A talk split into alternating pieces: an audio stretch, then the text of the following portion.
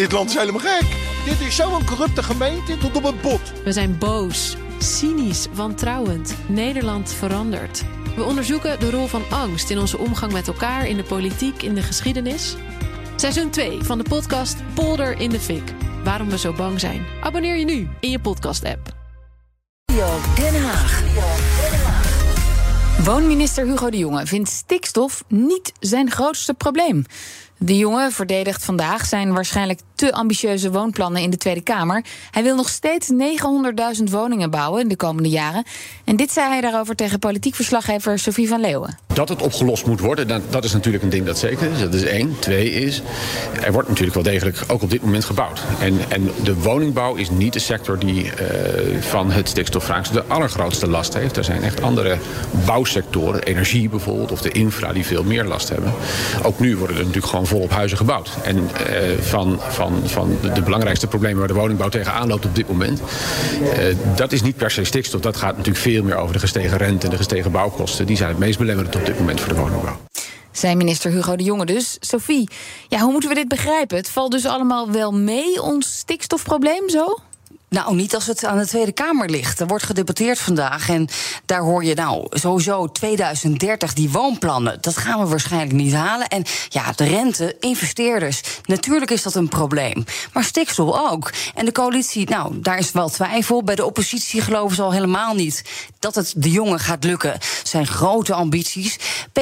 PvdA-Kamerlid Henk Nijboer. Noodgedwongen bij hun ouders thuis, uh, als ze gescheiden zijn, uh, zitten op campings. Uh, dakloosheid blijft maar toenemen. Voorzitter, er is woningnood en er moet wat aan gebeuren. En het kabinet vindt dit ook. En de PvdA-fractie steunt de woningbouwambities van dit kabinet. 900.000 woningen bouwen. Maar heeft grote zorgen of het kabinet wel genoeg maatregelen neemt... om die doelstellingen ook te halen, voorzitter. En er wordt natuurlijk ook flink geruzied over stikstof in het kabinet, horen we deze weken.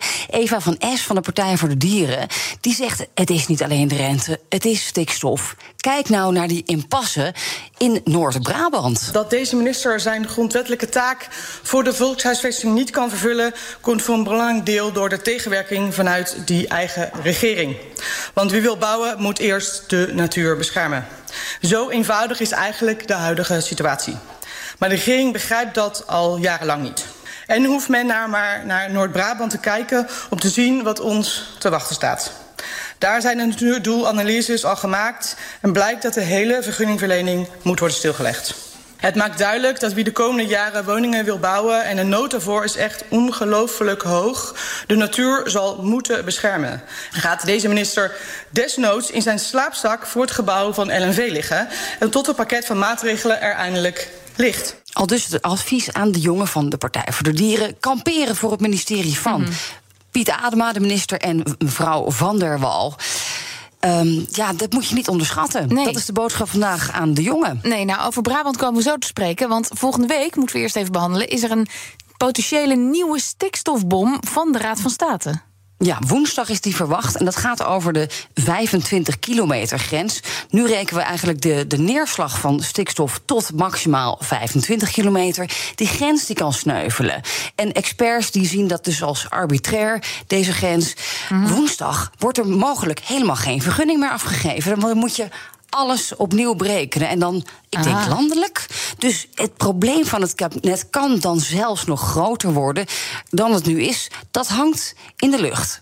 Maar, maar Sophie, die 25 kilometer grens, is er dan helemaal geen grens? Dus je, iedereen woont in de buurt van een natuurgebied... of wordt die dan opgerekt tot 50 kilometer of nog verder? Ik heb dat gecheckt bij de Raad van State en ze zeggen: Sophie, weet je, niemand weet op dit moment, en zeker wij niet, waar we dan weer in belanden. En dat is natuurlijk wel weer een vraag voor het kabinet. He, als ja. Jouw, uh, ja, jouw manier van meten sneuvelt. Ik heb geen idee waar, waar de nieuwe grens dan ligt. En dat, dat wordt echt weer een heel ingewikkeld verhaal. Nou, laten we dan toch even naar Brabant kijken. Want daar mag op dit moment al geen schop meer de grond in. Er wordt geen vergunning meer afgegeven. Omdat de natuur rap verslechterd is. En de provincie, provincie zit dus helemaal op slot. Bij ons is Daan Kwaars, VVD-wethouder Stedelijke Ontwikkeling en Bereikbaarheid uit Breda. Welkom. Goedemiddag. Ja, die uitspraak van de Raad van State aanstaande woensdag. Gaat dat voor jullie nog iets uitmaken? Of kon het toch al niet beroerder? Nou ja, kijk, het is, uh, het is een ingewikkelde kwestie. Hè? Um, en ik heb dat eerder al gezegd. Het, het loket makkelijke oplossing is inmiddels gesloten. Hè? Want anders dan hadden we dit met z'n allen wel opgelost. En zoals de minister zegt, zijn er wel verschillende problemen die we met z'n allen op moeten lossen. Niet alleen maar om de natuur te herstellen en te verbeteren, maar ook om iedereen een dak boven hun hoofd mm. te geven. Um, ja, er zijn op dit moment zijn een hele hoop projecten in Breda die wel gewoon doorgaan. Hè. Dat zijn projecten die lopen of waar al een vergunning voor is. Hè. Dus die kunnen gewoon door. Um, er zijn ook een hoop projecten die uh, geen uitstoot hebben uh, als het gaat om stikstof. En, en dus ook gewoon uh, in uitvoering kunnen. maar we hebben er op dit moment één. waarbij de stikstofuitstoot inderdaad een ontheffing voor nodig is. En die krijgen we niet van de provincie. Dan denk je, één, dat is niet zoveel hè. Ja, in Breda. Dat is niet zoveel. Dat, dat klopt ook. Hè. Maar alle projecten die er vanaf nu aan gaan komen met een stikstofuitstoot, die vallen natuurlijk wel onder die uitspraak van de provincie. Um, dat is een tijdelijke uitspraak. Dus ik ben heel benieuwd hoe ze daarmee omgaan. Maar als die blijft staan, ja, dan wordt het wel ingewikkeld, ja. Ja, want de economische schade, ja, hebben jullie dat berekend? Wat doet dit met inwoners van Breda? Nee, nou ja, kijk, de economische schade hebben wij niet meteen berekend. Maar daar heb ik ook geen rekenmachine voor nodig om dat te berekenen. Uh, er zijn een hele hoop mensen op zoek naar een woning. En die willen dolgraag zeg maar, in een woning. Die wonen nu thuis. -hmm. uh, die willen doorstromen. Het zijn ouderen die in een grotere woning willen zitten. Dus, dus de behoefte aan woningen is groot. En als we die niet bouwen, ja, dan blijft die wachttijd en de problematiek als het gaat om die woningbouw natuurlijk hetzelfde. Ja. En dat is echt niet de bedoeling. En Noord-Brabant is ook de provincie met heel veel kleine Natura 2000 gebieden. Ja, ik denk dan, dan zit je al snel op 25 kilometer kilometer in de buurt van zo'n gebied. Hoe gaan jullie dat oplossen? Nou ja, kijk, dat, dat is echt een ingewikkelde kwestie. Hè? Want als je in Brabant de kaart pakt en een Natura 2000 gebied... en je zet overal een cirkeltje van 25 kilometer omheen... dan is eigenlijk heel Brabant bedekt. Hè? Dus dan kan ja. er niks meer op het moment dat er extern gesaldeerd zou moeten worden. Um, en het is natuurlijk ook al afhankelijk van wat er nu de komende weken gaat gebeuren in het provinciehuis... als het gaat om de onderhandelingen aan die provinciale tafel. Um, de, de vraag is hoe de partijen erin gaan staan en hoe ze elkaar gaan vinden... om met elkaar dit probleem op te lossen. Ja, want Sophie, ook in Brabant is BBB de grootste geworden, toch? Oh ja, zeker. Zeker de grootste partij. VVD, dat is de partij van meneer Kwaars, is tweede geworden. Dus jullie zullen moeten gaan samenwerken. En dan vraag ik me wel af. Hoe nu verder? En hoe zit het met de 2035? Gaat die grens dan toch worden opgerekt? Als het gaat om stikstof halveren? Dat kan toch helemaal niet? Nou ja, kijk, ik, ik moet heel eerlijk zeggen dat uh, het is een goed gebruik in de politiek om een broedende kip niet te storen. Hè. Dus uh, laat de provinciale partijen de onderhandelingen doen en met elkaar kijken of ze daaruit kunnen komen, hoe ingewikkeld dat ook is. Uh, en dan hoop ik, om het maar even te zeggen, dat ze met Paas een heel mooi ei, ei gelegd hebben over hoe we hier het beste mee om kunnen gaan. Maar, maar die bevoegdheid ligt wel daar natuurlijk. Bent u niet bang dat, dat BBB dan de provincie Noord-Brabant nog verder op slot, nee, die zitten al op slot, maar eindeloos op slot gaat zetten? Nou ja, kijk, ik denk dat dat afhankelijk is van wat daar uitkomt. En, en uh, het is ingewikkeld, hè, want het, het, het, is best interessant om te zien dat aan de ene kant zeg maar, de provincie een uitspraak doet uh, over de stikstof en dat wij dus niet meer mogen bouwen. Terwijl we aan de andere kant met minister Hugo de Jonge natuurlijk een woondeal tekenen om zoveel mogelijk te bouwen. Mm. Ja, daar moeten we met z'n allen wel uitkomen. Ja, en is, is dan Noord-Brabant misschien ja, een soort voorportaal voor de rest van Nederland of voor een groot aantal provincies? krijgen wij te maken met dezelfde stikstofinpassen? Um, nou weet ik niet zeg maar, hoe dat precies in andere provincies zit. Hè. Zo eerlijk moet ik zijn. Ik weet natuurlijk wel hoe het bij ons zit. Uh, dat is een tijdelijk impasse. Hè. Um, nogmaals, ik ben benieuwd hoe ze daar met z'n allen uit gaan komen. Um, maar ja, uiteindelijk moeten die woningen natuurlijk wel gebouwd worden. Want ja, mensen zoeken een uh, huis, maar, maar wel met respect voor de natuur. Mm -hmm. En dat is volgens mij de grote opdracht die daar op tafel ligt. Maar wat is dan uw oproep aan Den Haag en, en de provincie? Nee, zorg dat u met z'n allen een dusdanige uh, besluit neemt. dat wij en met respect voor de natuur uh, kunnen bouwen. Uh, en ook nog eens onze steden bereikbaar kunnen houden. Ja, maar, maar meneer Kwaars, laten we even kijken naar oplossingen. Want statistisch gezien levert de bouw maar 0,3% van alle stikstofuitstoot in Nederland op is het dan toch niet mogelijk eh, voor een provincie zijnde... Uh, ik, ik, vraag even om advies aan u, hoor, hoe u dat als bestuurder ziet...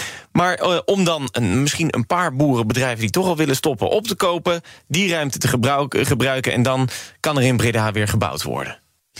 Ja, kijk, het is nogmaals, hè, ik ben wethouder van uh, in, in, mijn geval de mooiste stad van Nederland, hè, Breda. Um, en, en de ruimte die ik heb om hier beslissingen over te nemen, die, uh, die is er niet. Wat ik, wat ik wel vind, is inderdaad dat we in gesprek met, laten we zeggen, alle sectoren, en dat is een landelijk gesprek, moeten gaan kijken over hoe we die stikstofuitstoot naar beneden kunnen krijgen. Hoe we de natuur kunnen verbeteren en daardoor dus ook gewoon weer lekker kunnen bouwen in Breda. En minister De Jonge zegt, ja, hoge rente is eigenlijk een nog groter probleem dan stikstof. Is dat terecht? Merkt u dat ook? Nou ja, ik denk, ik weet niet of er een hiërarchie zit in de verschillende problemen. Uh, want rente is een probleem, de bouwkosten zijn een probleem, nou ja, uh, de mensen zijn een probleem. Ja, de energieaansluitingen zijn een probleem. Stikstof is een probleem. De bereikbaarheid is een probleem. Hè. Dus, dus waar ik eigenlijk mee begon was... dit is een verzameling van een hele hoop problemen... waar we samen met z'n allen uit moeten komen. En dat is redelijk ingewikkeld aan het worden zo, ja. Ja, maar die investeerders, hè, als, als de rente hoog is... Dan, dan heeft dat invloed op de investeerders meer dan stikstof misschien. Dus hoe ziet u dat?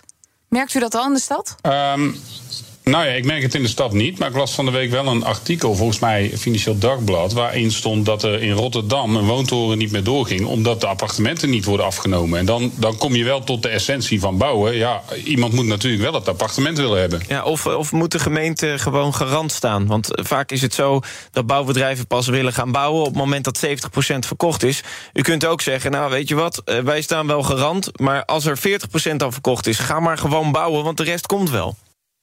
Nou ja, kijk, dat, dat is uh, in mijn opinie geen taak voor de lokale overheid om dat zomaar te doen. Uh, wat ik wel een taak voor de overheid vind, is om te kijken hoe we ontwikkelaars en bijvoorbeeld woningcorporaties bij elkaar kunnen brengen. Uh, waar met het verdwijnen van de verhuurdersheffing natuurlijk echt wel prioriteiten liggen bij de nieuwbouw. een constructie bedacht zou mm. kunnen worden.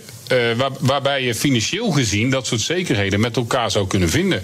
Uh, maar ja, nogmaals, als, als dat simpel zou zijn, dan hadden we het natuurlijk al lang gedaan met z'n allen. En hoe kijkt u dan naar aanstaande woensdag? Dan komt de Raad van State opnieuw met een stikstofuitspraak?